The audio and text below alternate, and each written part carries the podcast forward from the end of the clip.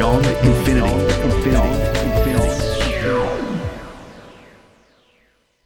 Dr. Ian Story, lecturer in information systems at RMIT. Can you just run through the subjects that you, you teach? Currently, I'm only teaching one subject, which is information security. Right. But subjects I have taught include programming, uh, systems analysis and design, basic computing to students in Singapore, which is great. A really good subject. Mm. Databasing, a whole raft of things in my time. Mm. I got really interested in information security through the mathematics. Well, that's a good way of getting into this subject then. Maybe to talk about the history of mathematics, we should sort of start with the Greeks. Mm. And then inside there, there's the Chinese remainder theorem, which is used in RSA, which is related to number theory, which, which kind of the Greeks were into.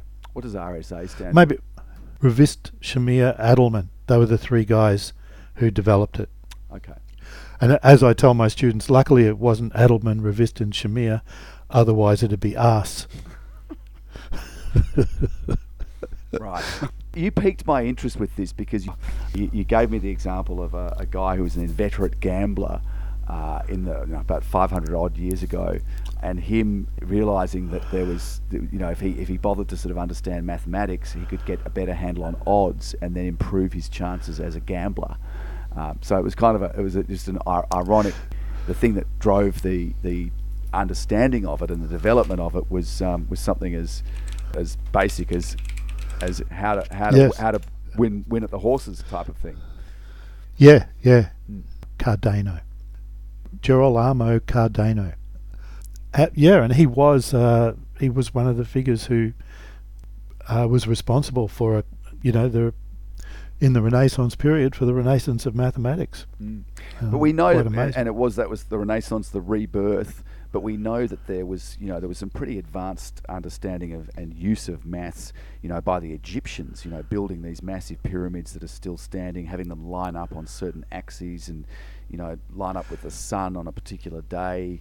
Um, you, you know, Yeah. the, the, whether it was the Mayans or people building pyramids all over the world. I mean, there's pyramids in China I've seen on, on Google Earth that they've that they've dug up Mhm.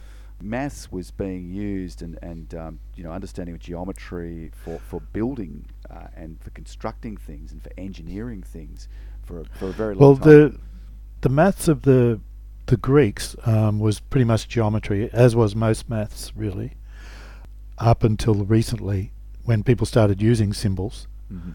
They shied away from symbols because it wasn't real, whereas you could do diagrams in the sand and it's real. Um, they had this sort of negative reaction to symbols, but Euclid's geometry was really the cornerpost of mathematics because it was done entirely axiomatically. So you assume a small number of mac- axioms, I, ha- I forget how many, let's say three, and you develop all of these theories about how, how to measure right angle triangles, you know, equilateral triangles, the number of degrees is 180, all this sort of stuff inside a triangle is 180.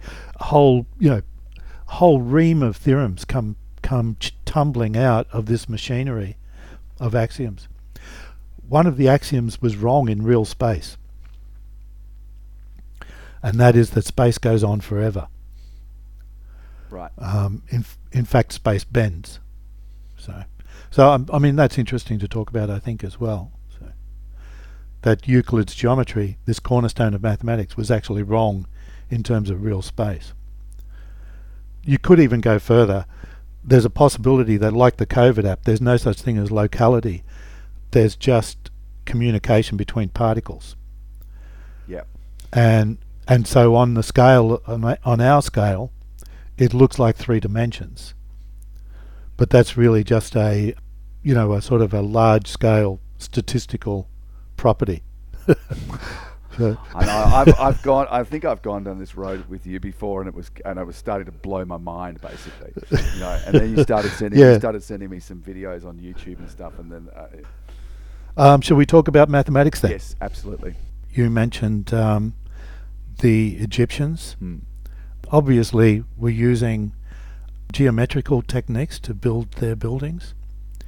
Huge enterprises needed these techniques just to shave the blocks together and to project where they, they were going to put different blocks, Mm. let alone build pyramids with caverns inside them. Mm. Well, people talk about Pythagoras and the Pythagorean theorem, but for me, it's it starts with Euclid because he boiled down all of geometry into a handful of axioms. I forget how many, maybe let's say three axioms. And you just turn the handle on these axioms and you develop all these theories about triangles, squares, um, all the angles inside a triangle add up to 180 equilateral triangles, how to draw them, all this sort of stuff. And that held sway for thousands of years. And it was regarded as the, you know, the pinnacle of logical thinking and of mathematics. So logic and mathematics there went hand in hand and developed together. Interestingly, one of the axioms, if you apply it to three dimensional space, is wrong. If you keep following parallel lines off, they don't necessarily keep the same distance apart in real space because real space is curved. Right. In other words, the metric in real space is not the Euclidean, what we now call the Euclidean metric. But we still use Euclidean space and dimensional Euclidean space all over in mathematics. So if you then move forward in big jumps, then we talk about Girolamo Cardano. So Cardano was an inveterate gambler. We were talking about him last week. Mm. He used mathematics to advantage in gambling. So basically, you throw a die. If it's a fair die, then there's a 1 in 6 chance that any of the numbers will come up. So using mathematics, he was able to work out things like given this hand, what is the probability of my getting four aces, okay, in the next whatever. You could use it to play poker, and with your knowledge of probabilities, you could limit yourself to taking good bets. Mm. Now, we can't do that in today's world. We can't go down to the casino and take only good bets because there are none. Mm. That's because that mathematics now is known by everybody.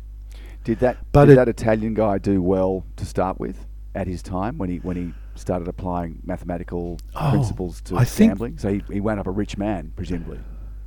He became rich, but I think he might have died in a duel or something. Mm. you read about these mathematicians. Drank- drank- so many of them drank and had and duelled and all of that sort of yeah, thing. Yeah. yeah. So he was born 1500, and a hundred or so years later, people were using mathematics for all sorts of purposes. The uh, Bernoulli family, not the Bernoulli brothers, because there was a, a famous Bernoulli woman who, sh- well, should be famous, Yep. is ignored by history, Yep. looked into the mathematics of uh, probability and developed theorems about. Oh, there's some theorem about large numbers of, you know, if you keep throwing the dice long enough, if you throw a coin enough times, half of them will be heads and half half of them will be tails. Yep. The the proportion tends towards a half. Yep. So he discovered that, but Cardano discovered that, but the Bernoullis refined it and generalized it. So there was this refinement going on, and nothing more so than with calculus. And calculus was just such a. It was like, even on the page, it looks like you're reading the divine script, you know. Um, it just looks beautiful, and it's it talks about infinities and infinitely small things, infinitely large things. And it relies on this, this process of taking infinite limits. I won't describe what a limit is, but basically, in taking a limit, you can keep dividing up a small distance. Think of the smallest distance possible and then divide that up. And you can do that in calculus, just keep on doing it infinitely. Mhm. Maybe real space is not like that either. We don't know. You know, maybe what calculus is describing in every case is some kind of statistical average. Instead of measuring 1.4768325547 litres of water, you really have to have X number of molecules of water. Maybe spaces like that, we don't know. But this limiting process allowed us to create really beautiful mathematics with wonderful curves like the exponential curve, sine curves. Um, the mathematics of trigonometry is intimately related back to all of these. Apparently, Newton's work was full of approximations done with Taylor series.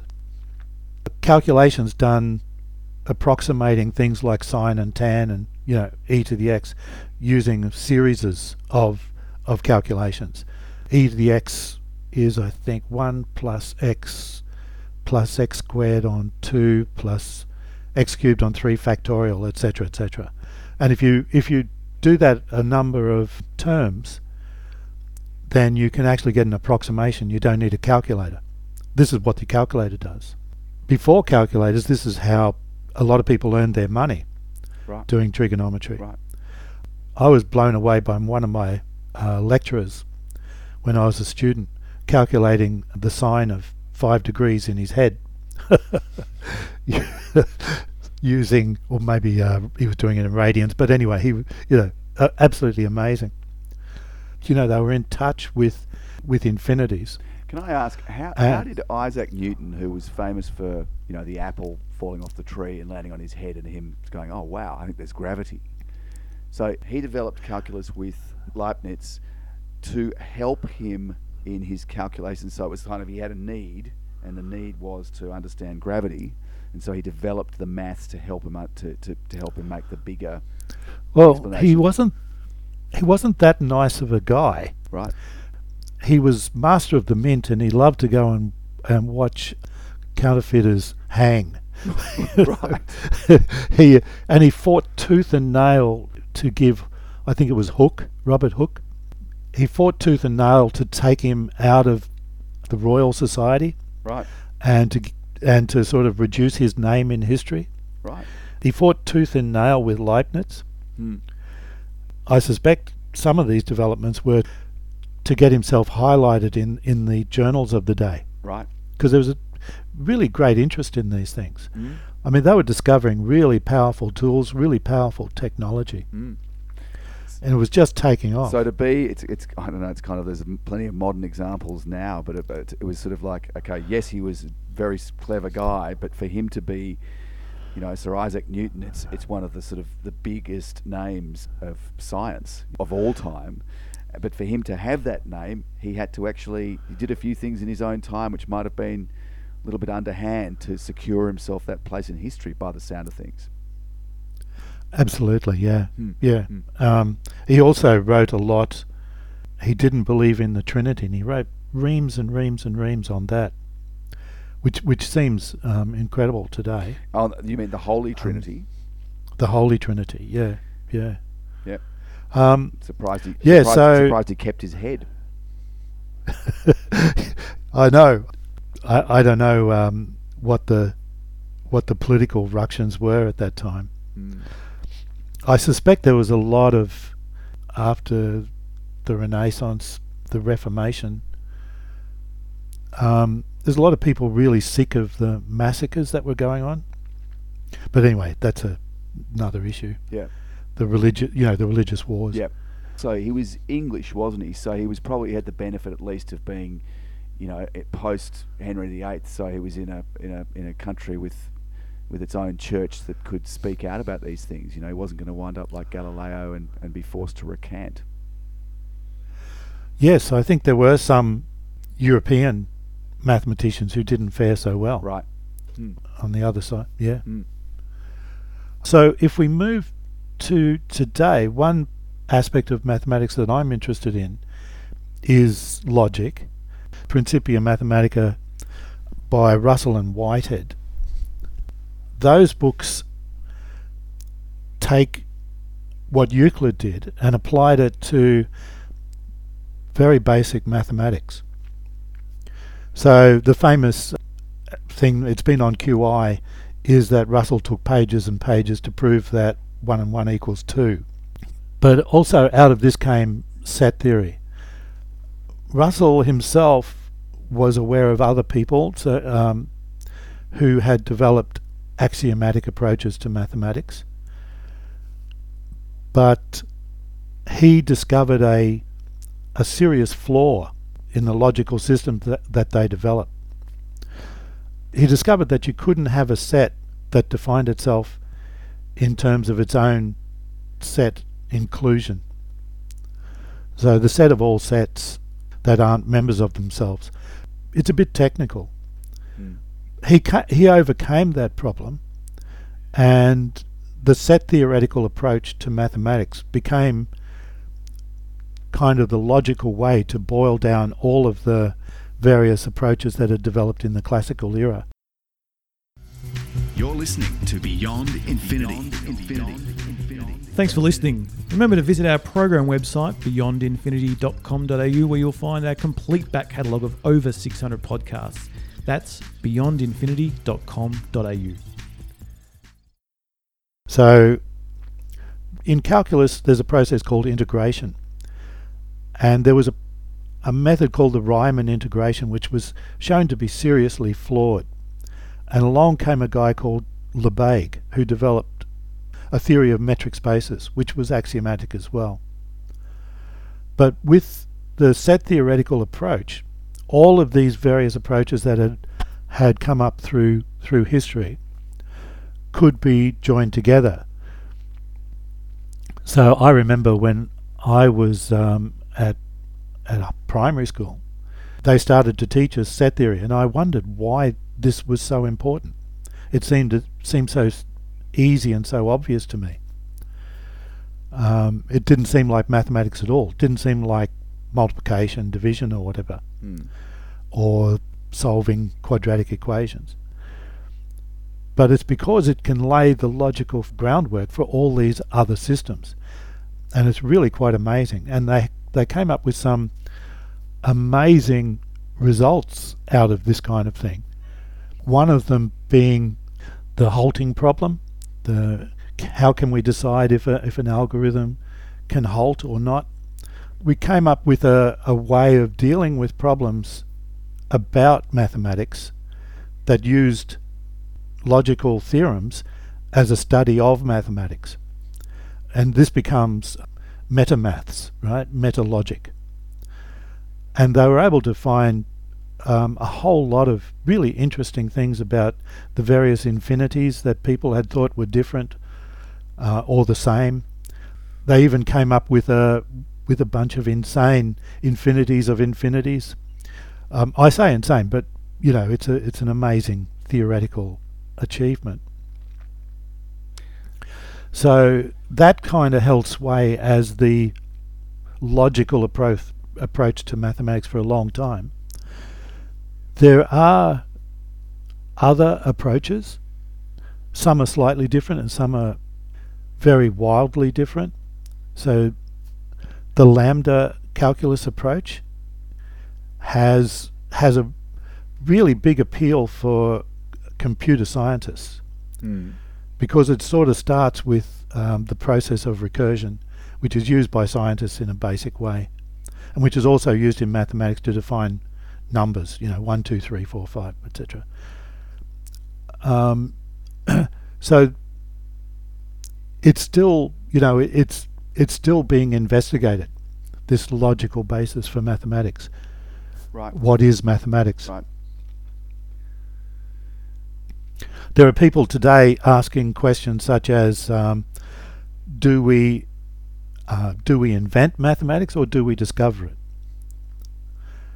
And that's an interesting question. Yeah, but, does it, does it exist anyway? Well, but well, presumably there's lots of things that we can view in the natural world, like fractals, the way that trees grow, which which are very mathematical. You know, so, so there is an. Uh, it, it's like I once actually tried to ask a a well-known gambler slash mathematician whether you could explain everything you see in the world with numbers, and I didn't get an answer.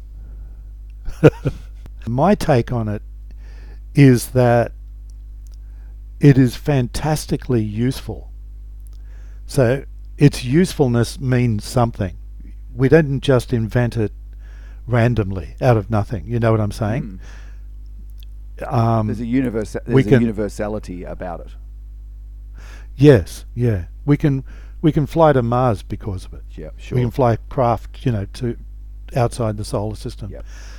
In just a you know a seven-digit number, we've got such incredible precision yes. that we can, with with computers with that sort of precision, fly devices to the moon. Back in the '60s, it's just incredible. Yep. Uh, was it? In, I think mathematics is discovered, but how much of it we invent at the same time, I'm not really sure. It's, it's like it's a it's a language which once you can speak it, then you can use it to your advantage. You know, you can you can adapt the the fluency that you develop to different purposes. You know, look at the technologically advanced world we live in right now. You know, look at the fact that I'm seeing a waveform on a computer which has got a processor the size of my fingernail which can you know, make billions of calculations a second. That that we're talking through a phone. That's you know, we're we're separate from each other. We can we can Skype call if we want to. You know, we can see we you know the the the the, the, the advantages of, of maths are kind of everywhere, and and and technology is the big. You know, you said you you taught computer programming, and look at I mean that's that's a mathematical language which computers can understand and which speeds up, Oh, the, speeds um, up calculations. The com- the computer scientists borrowed so much from the logicians. It's not funny. You begin your courses in computer science looking at AND gates and NOR gates. You know, very basic logical operations. a lot of this is way beyond my you know like some of what you've get, been getting into is sort of um, beyond me but you've said a few things which i've noted down and which i thought were interesting you said the infinity of infinities i mean i, I would never have even imagined there could be any more than one infinity than uh, you know i mean that infinity was a sort of a, a singular concept in a way you know There's a there's a very famous proof that the in, the countable numbers one, two, three, four, five, six, etc. Mm. Um, that that number of numbers is less than the number of points on the real number line. And in fact, the num you know the number of points on the real number line, it's a continuum. You know, so it's a famous proof, and it's very easy to do. In fact, weird things come out of that, like for example, the number of points on the number line from negative infinity to infinity is the same as the number of points between 0 and 1. you know, it's the same infinity. But there's a conjecture that the infinity of the continuum is the next infinity. I can't remember if that's been proven or not, okay so you mean once but it was certainly that kind of to me it becomes a definitional problem because isn't infinity supposed to be endless but if you somehow can can kind of say that's one infinity then you can have another infinity beyond that so then you have an infinity of infinities the way they develop them is is from axioms. You have to believe every one of these axioms. It goes all the way back to Euclid. And you can build up really fantastic, useful mathematics. But whether or not anyone has seen one of these infinities, let alone the smallest one, that's probably doubtful, if you know what I mean. But it's I'm not, no It's- i don't okay, well, it, it makes sense that if you keep on counting, you, there's no end, so it's infinite, right? Yep. One, two, three, four, Yep. five. But no one's ever reached the end. yep so it's a very abstract Uh, concept Yeah, but because of it, we can do so much that is incredibly useful. You know, the technology for your laptop and for Wi-Fi and for all the things that we, you know, all the technology that we use today, Mm. even working out turbulence and airflow for airplanes, Mm. all the technology Mm. is based around this kind of mathematics. Yeah. Well, someone said to me that one of the great things about sort of becoming computer literate is it actually it's the way your brain was meant to work. It, it's the best kind of exercise you can give your brain is understanding how software works, for example, because computers follow logical paths. So if you want to, and, and your brain arguably is a computer. So then, the more that you get involved with it and, and, and have a deeper understanding of, of computing, you're exercising your brain, if you like. You're really you're giving it the kind of workout it wants that it was meant to have. I think I would agree with that. I think of programming as as a huge, wonderful jigsaw puzzle, Mm.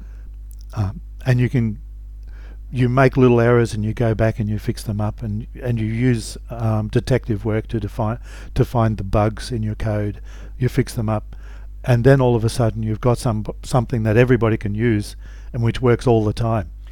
And and, And- th- it's incredibly complicated. I mean, I was reading that you know modern cars, you know, mass-produced cars now have got like hundred million lines of code, multiple chips, multiple computers, multiple CPUs in them, control engine management, all that sort of stuff. Um, They have uh, their own network systems. Yeah, and, and so they've become very, very complicated, which has its own flow on effect that can be quite hard to service, particularly ones that are made, you know, completely by robots. You know, to get a human to repair something that's made by robots is hard. given that level of complexity, how does someone today approach these things? So when I was learning programming on 8-bit machines, the programs I wrote did quite useful things for me. Yep. I wrote games and I wrote little reverse Polish calculator programs, a music training program. But with today's software, how do you get that same sort of facility? That's what. And I think I've I've heard that there's a language called Python. Mm, One of my uh, workmates is lucky lucky enough to be teaching this language, and he says it's his it's like his Swiss Army knife. with a, with a car that has say 100 million lines of code in it how do you automate the process of writing that code? How do you because you couldn't expect a person or even a team of people to collaboratively write that la- line by line. There must be software now which automates the process. So you and, and which, and Yeah, which debugs things and you've mentioned python that presumably that, that swiss army knife um, uh, that you're describing that, that must have sort of templates to, to break the process up and provide you with okay you want to do that that little small thing okay well there's the software that does that and you can bolt that in in a modular way into other things that you're trying to do i presume that's the way coding works these days it must Absolutely. So you you bring in other pieces of code to help you write your program. right So, for example, if I wanted to write a program that showed music, you know, as you played a keyboard, you wouldn't write all of the instructions for reading the keyboard or all of the instructions for drawing the window on the screen. You'd drag in as much as possible Mm. code that other people had used for other purposes Mm. to help you put your program together. And that but you would still need here and there you would still need code to solve various problems. original code of yours yeah Original code, Mm, yeah. mm. And you'd go almost what they call down to the wire in writing some of those. what does that mean what is down to the wire Instead of using higher level objects or higher level languages even, you might go right down to the um, to the fastest code you can get, which is uh, machine code, and, and write a little bit of machine code to do something that nobody else has thought of, and to do it really, really quickly. can you just So briefly explain what what machine code is The microprocessors that are in every computer Yep. have their own their own tiny little language, and they move around tiny little bits of of information. Yep. which is which is sort of it's zeros and ones, isn't it? It's it's it's little it's Yeah, little it's zeros. little gates. It's almost like molecular gates, isn't it? They work on words really. So you've heard of 8-bit machines and 16-bit machines. Mm. So they work on 16 bits, 16 ones and zeros, or 32 or 64. Mhm. and they shove those around really, really quickly. Well, it gets very tedious programming that in machine code to every time you want to add two integers together, to do all of the shoving around. Mm-hmm. So other people have written a high level language which converts into machine lev- level language. Okay. The famous one that really got everything going was C.